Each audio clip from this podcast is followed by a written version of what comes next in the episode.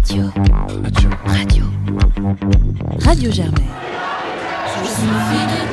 Il m'a fallu y écrire au marqueur noir, anticapitaliste, féministe, écologiste. Et on fait des points de ouvriers, là aussi perméables pour le monde libéral. Le bruit des luttes. Bonjour à toutes et à tous sur Radio Germaine pour ce premier épisode de notre nouvelle émission consacrée aux luttes sociales. Aujourd'hui, nous accueillons Son Lam, étudiant à l'université Paris 1 Panthéon-Sorbonne et à l'école normale supérieure de la rue d'Ulm, en spécialité géographie. En 2018, du fait de ses origines vietnamiennes, il était la cible de propos racistes au sein de son parti d'alors, les Républicains. Depuis, il s'est engagé avec Valérie Pécresse, mais continue de subir des attaques à caractère raciste. Nous le recevons pour revenir sur cette expérience et pour discuter du climat de haine anti-asiatique dans le milieu universitaire, en politique et en France en général. Un racisme qui, s'il est encore très présent, reste invisibilisé. Du coup, avant toute chose, on aimerait passer euh, par quelques éléments de contexte. Est-ce que tu peux d'abord nous retracer l'histoire des communautés asiatiques immigrées en France, de manière très brève hein ah, faire un exposé. Premier, euh, premier examen. Bon, bah, bonjour à tous déjà et euh, merci à nos auditeurs et aussi bonne année.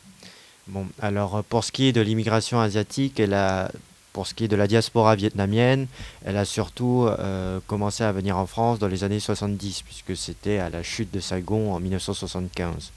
Et mes parents, en l'occurrence, étaient venus en France, ma mère en 86 et mon père en 1990 les années 70, ça correspond aussi au Boat People et au regroupement familial avec euh, Valéry Giscard d'Estaing et Jacques Chirac.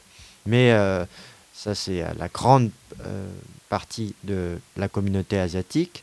Mais il y avait aussi eu les combattants indo-chinois lors de la Première Guerre mondiale. Donc, mais c'était encore marginal. C'est vraiment les années 70 le véritable tournant.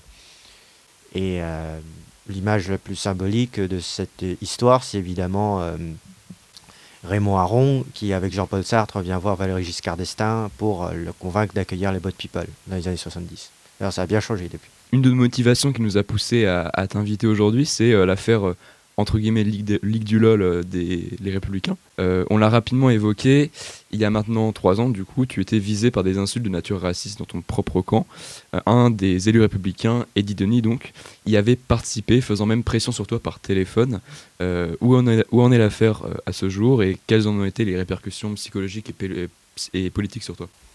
Alors, pour commencer par les conséquences psychologiques, évidemment, ça fait beaucoup de mal, mais au, par-delà le mal, c'est évidemment la colère et l'incompréhension, puisque euh, c'est de la méchanceté gratuite, hein, c'est de la brutalité euh, sans motif. Enfin, avec des, il y a des raisons, mais il n'y a aucune excuse justifiable à ce comportement, donc beaucoup d'indignation, évidemment. Et pour ce qui est euh, du contexte général, c'était de divergences politiques. Vous avez rappelé mon engagement auprès de Pécresse, lui était plutôt vauquiésiste. Donc euh, il m'a attaqué parce qu'il m'a considéré comme un traître euh, vis-à-vis du parti. D'accord. Et donc euh, c'est pour ça que tu as quitté les Républicains? Oui, j'ai quitté pour des raisons de désaccord et aussi parce que ce parti se droitisait toujours plus. Bon, on, voit bien que quand on entend Nadine Morano, Eric Ciotti qui veut un, un, Guantanamo en France au mépris de la défense des droits de l'homme, je ne pouvais pas cautionner cela et je suis parti. Je voulais être cohérent avec moi-même. Justement, comment tu arrives à confronter, comment tu es-tu parvenu à confronter tes origines avec les valeurs de ton parti avant que tu ne le quittes? Alors euh, tout simplement, c'est très simple. Pourquoi un parti de droite? Tout simplement parce que je viens d'une diaspora, qui a, d'une famille qui a fui la dictature communiste. Donc euh, disons qu'une hostilité au communisme m'avait conduit vers les voies de la droite avant de m'en éloigner pour penser par moi-même. De toute façon, j'ai de cette expérience, ce qui m'a marqué aussi politiquement, c'est euh, une défiance vis-à-vis euh, des logiques de chapelle. Euh, comment la pandémie a-t-elle accru le racisme anti-asiatique en France? Bah, Pour cela, comme vous l'avez rappelé, il y a l'importance de l'histoire, donc faire un petit rappel historique. Ce que la communauté asiatique est en train de vivre en ce moment avec le Covid-19, c'est un petit peu même s'il faut nuancer, mais on peut faire un parallèle avec les persécutions des juifs qui ont été accusés d'avoir répandu la peste noire en Europe au Moyen Âge. En fait, à chaque fois qu'une société connaît euh, une crise majeure qui euh, la trouble, eh bien, il y a ceux qui cherchent des solutions, comme euh, nos médecins et autres, il y a ceux qui cherchent des boucs émissaires. Et en l'occurrence, le bouc émissaire idéal, c'est l'asiatique, puisque l'asiatique est celui qui est le plus discret entre guillemets, c'est la communauté euh, minoritaire par excellence, puisque où que vous allez, euh, où que vous soyez, euh, les Asiatiques sont plutôt minoritaires. Donc ils ont pointé du doigt les Asiatiques, et en plus comme c'est une communauté qui n'est pas très représentée dans les, médias, dans le monde de la culture, du coup ils tapent sur eux sans qu'il y ait forcément de, protection de ces communautés. D'ailleurs, euh, c'est- euh, quand je parle de communauté asiatique, c'est un abus de langage puisqu'il n'y a pas une communauté, mais des communautés asiatiques. Et le problème, c'est qu'il n'y a pas forcément de sentiment de solidarité entre les communautés, car il y a eu énormément de rivalité, par exemple, entre les Vietnamiens et les Chinois. Bon, pour des questions géopolitiques que je ne vais pas détailler. Mais donc, il n'y a pas de conscience euh, communautaire, entre guillemets, donc c'est un problème.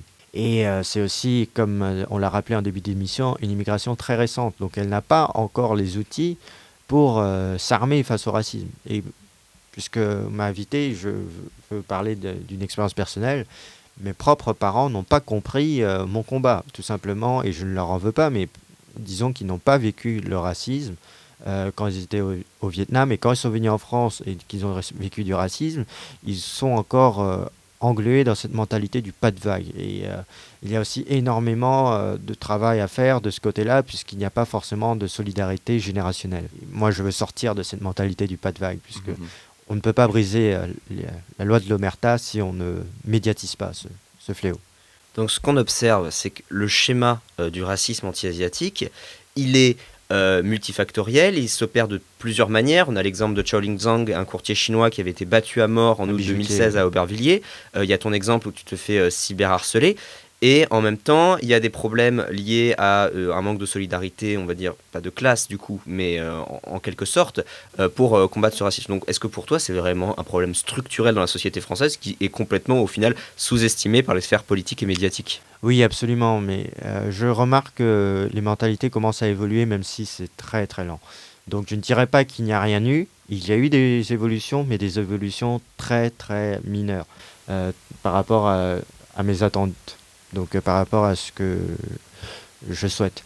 Des euh, évolutions qui sont à quel niveau? Au niveau médiatique, au niveau juridique ou véritablement au niveau de l'organisation euh, de la lutte contre le racisme anti- anti-asiatique Oh. par les communautés asiatiques? En général, je dirais euh, de la part de ceux qui vivent le racisme, puisqu'il y a énormément de jeunes qui vivent le racisme et qui commencent à médiatiser de plus en plus. Mais je voudrais aussi revenir, puisque vous avez parlé de, du problème de ce racisme, en fait, il est double, puisqu'il y a évidemment ceux qui insultent, mais en face, ceux qui ne réagissent pas, bon, c'est déjà un problème. Mais par exemple, dans les associations de la communauté asi- asiatique, les associations chinoises, j'ai essayé d'être en relation avec eux, mais c'est très compliqué parce que euh, pour certaines d'entre elles, euh, quand on parle par exemple du génocide des Ouïghours, euh, on vous accuse tout de suite de racisme anti-chinois. Donc disons que les amalgames viennent de partout.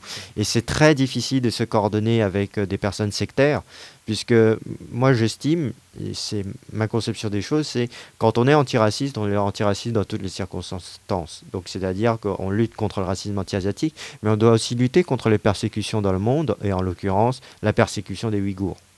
Bah, moi, j'aimerais revenir du coup sur ce que tu as dit, sur ce manque de, solidarité, ce manque de conscience de classe ou pas, De euh, communauté, oui. de communauté, ce manque de diffusion des outils pratiques et théoriques, etc., au sein même des communautés donc euh, asiatiques. Et justement, j'aimerais euh, aborder la question des, des moyens d'action. La mobilisation du coup des asiatiques en France, elle demeure très ponctuelle. Euh, Qu'est-ce que, selon toi, tu, on devrait mettre en place, vous devriez mettre en place pour lutter efficacement euh, contre ce fléau aujourd'hui à travers des structures, des associations, etc. Il faut euh, eh bien justement la, ré- la réponse est dans la question en partie. Il faut miser sur la vie associative parce que on remarque que et cela ce n'est pas inhérent à la communauté asiatique. les Français en général ont une défiance envers euh, la politique traditionnelle et la politique partisane. Donc c'est pour ça que les associations en général doivent faire ce travail de prévention que parfois les pouvoirs publics ne le font plus, même s'ils le font, mais ce n'est pas suffisant, il faut compléter. Donc moi je crois en la puissance de la société civile dans sa faculté de mobilisation, pour n'importe quelle lutte, hein, que ce soit l'antiracisme, l'environnement ou autre. Donc faire de la pédagogie. Il faut aussi que des associations asiatiques puissent accompagner parfois euh, des anciens qui se font agresser et qui ne portent pas plainte tout simplement parce qu'il y a la barrière de la langue. Hein, il y a des gens qui se font agresser et qui ne peuvent pas aller au commissariat ou qui ne veulent pas y aller parce qu'ils ne savent pas comment s'exprimer. Donc il faut qu'il y ait euh, des jeunes euh, traducteurs, des interlocuteurs pour parler avec les pouvoirs publics. Donc il faut vraiment ramener la communauté que ce soit la communauté asiatique ou toutes les autres communautés, vers ce, ce creuset qu'est la République pour, qu'il puisse, pour que chacun puisse avoir la parole. disons que mon antiracisme est un antiracisme qui ne veut pas être communautaire, c'est un antiracisme universel qui justement euh, mobilise toutes les forces de la République.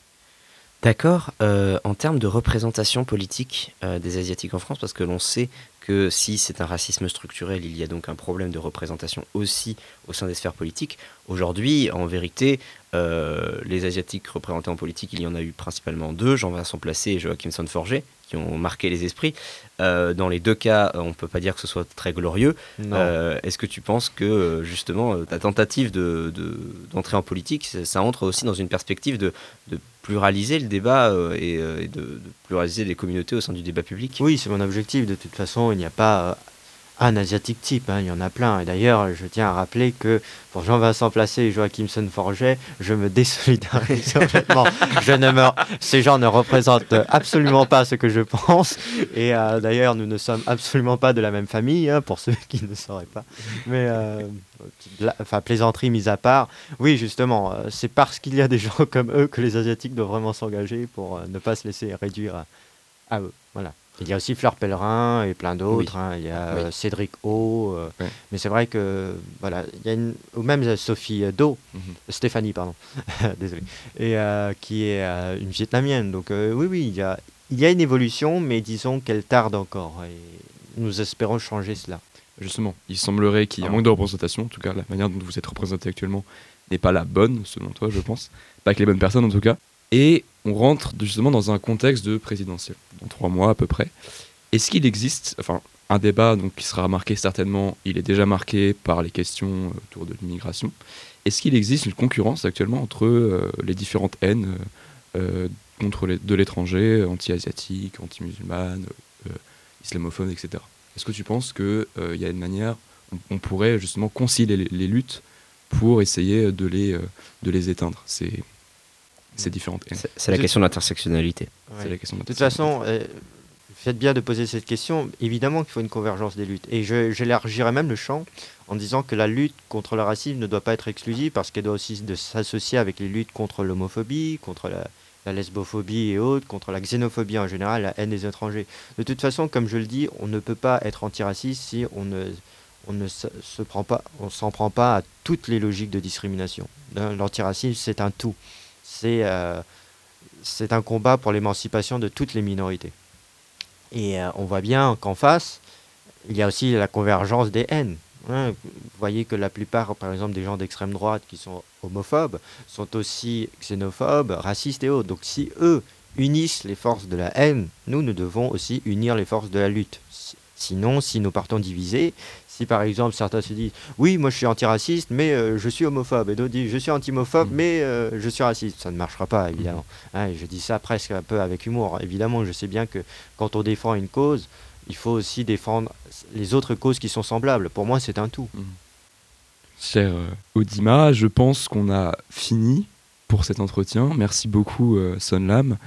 Et je vous invite. Si tu as quelque chose à rajouter. quelque chose à rajouter. Pour conclure. Bah écoutez, j'ai appris qu'aujourd'hui c'était euh, la première émission du bruit des luttes. Et eh bien, je vous remercie de, l'honneur que vous m'avez fait. Je vous souhaite euh, longue vie à votre émission et euh, n'oubliez pas toujours le, bruit des, le bruit des luttes contre le bruit des bottes. Voilà la formule pour 2022. Merci beaucoup. Je vous invite donc à suivre le bruit des luttes à partir du second semestre. Donc c'était le premier épisode. D'autres arriveront bientôt à la prochaine. À la prochaine. Merci à toutes et à tous de nous avoir écoutés et à bientôt. Radio. Radio. Radio. Radio Germaine.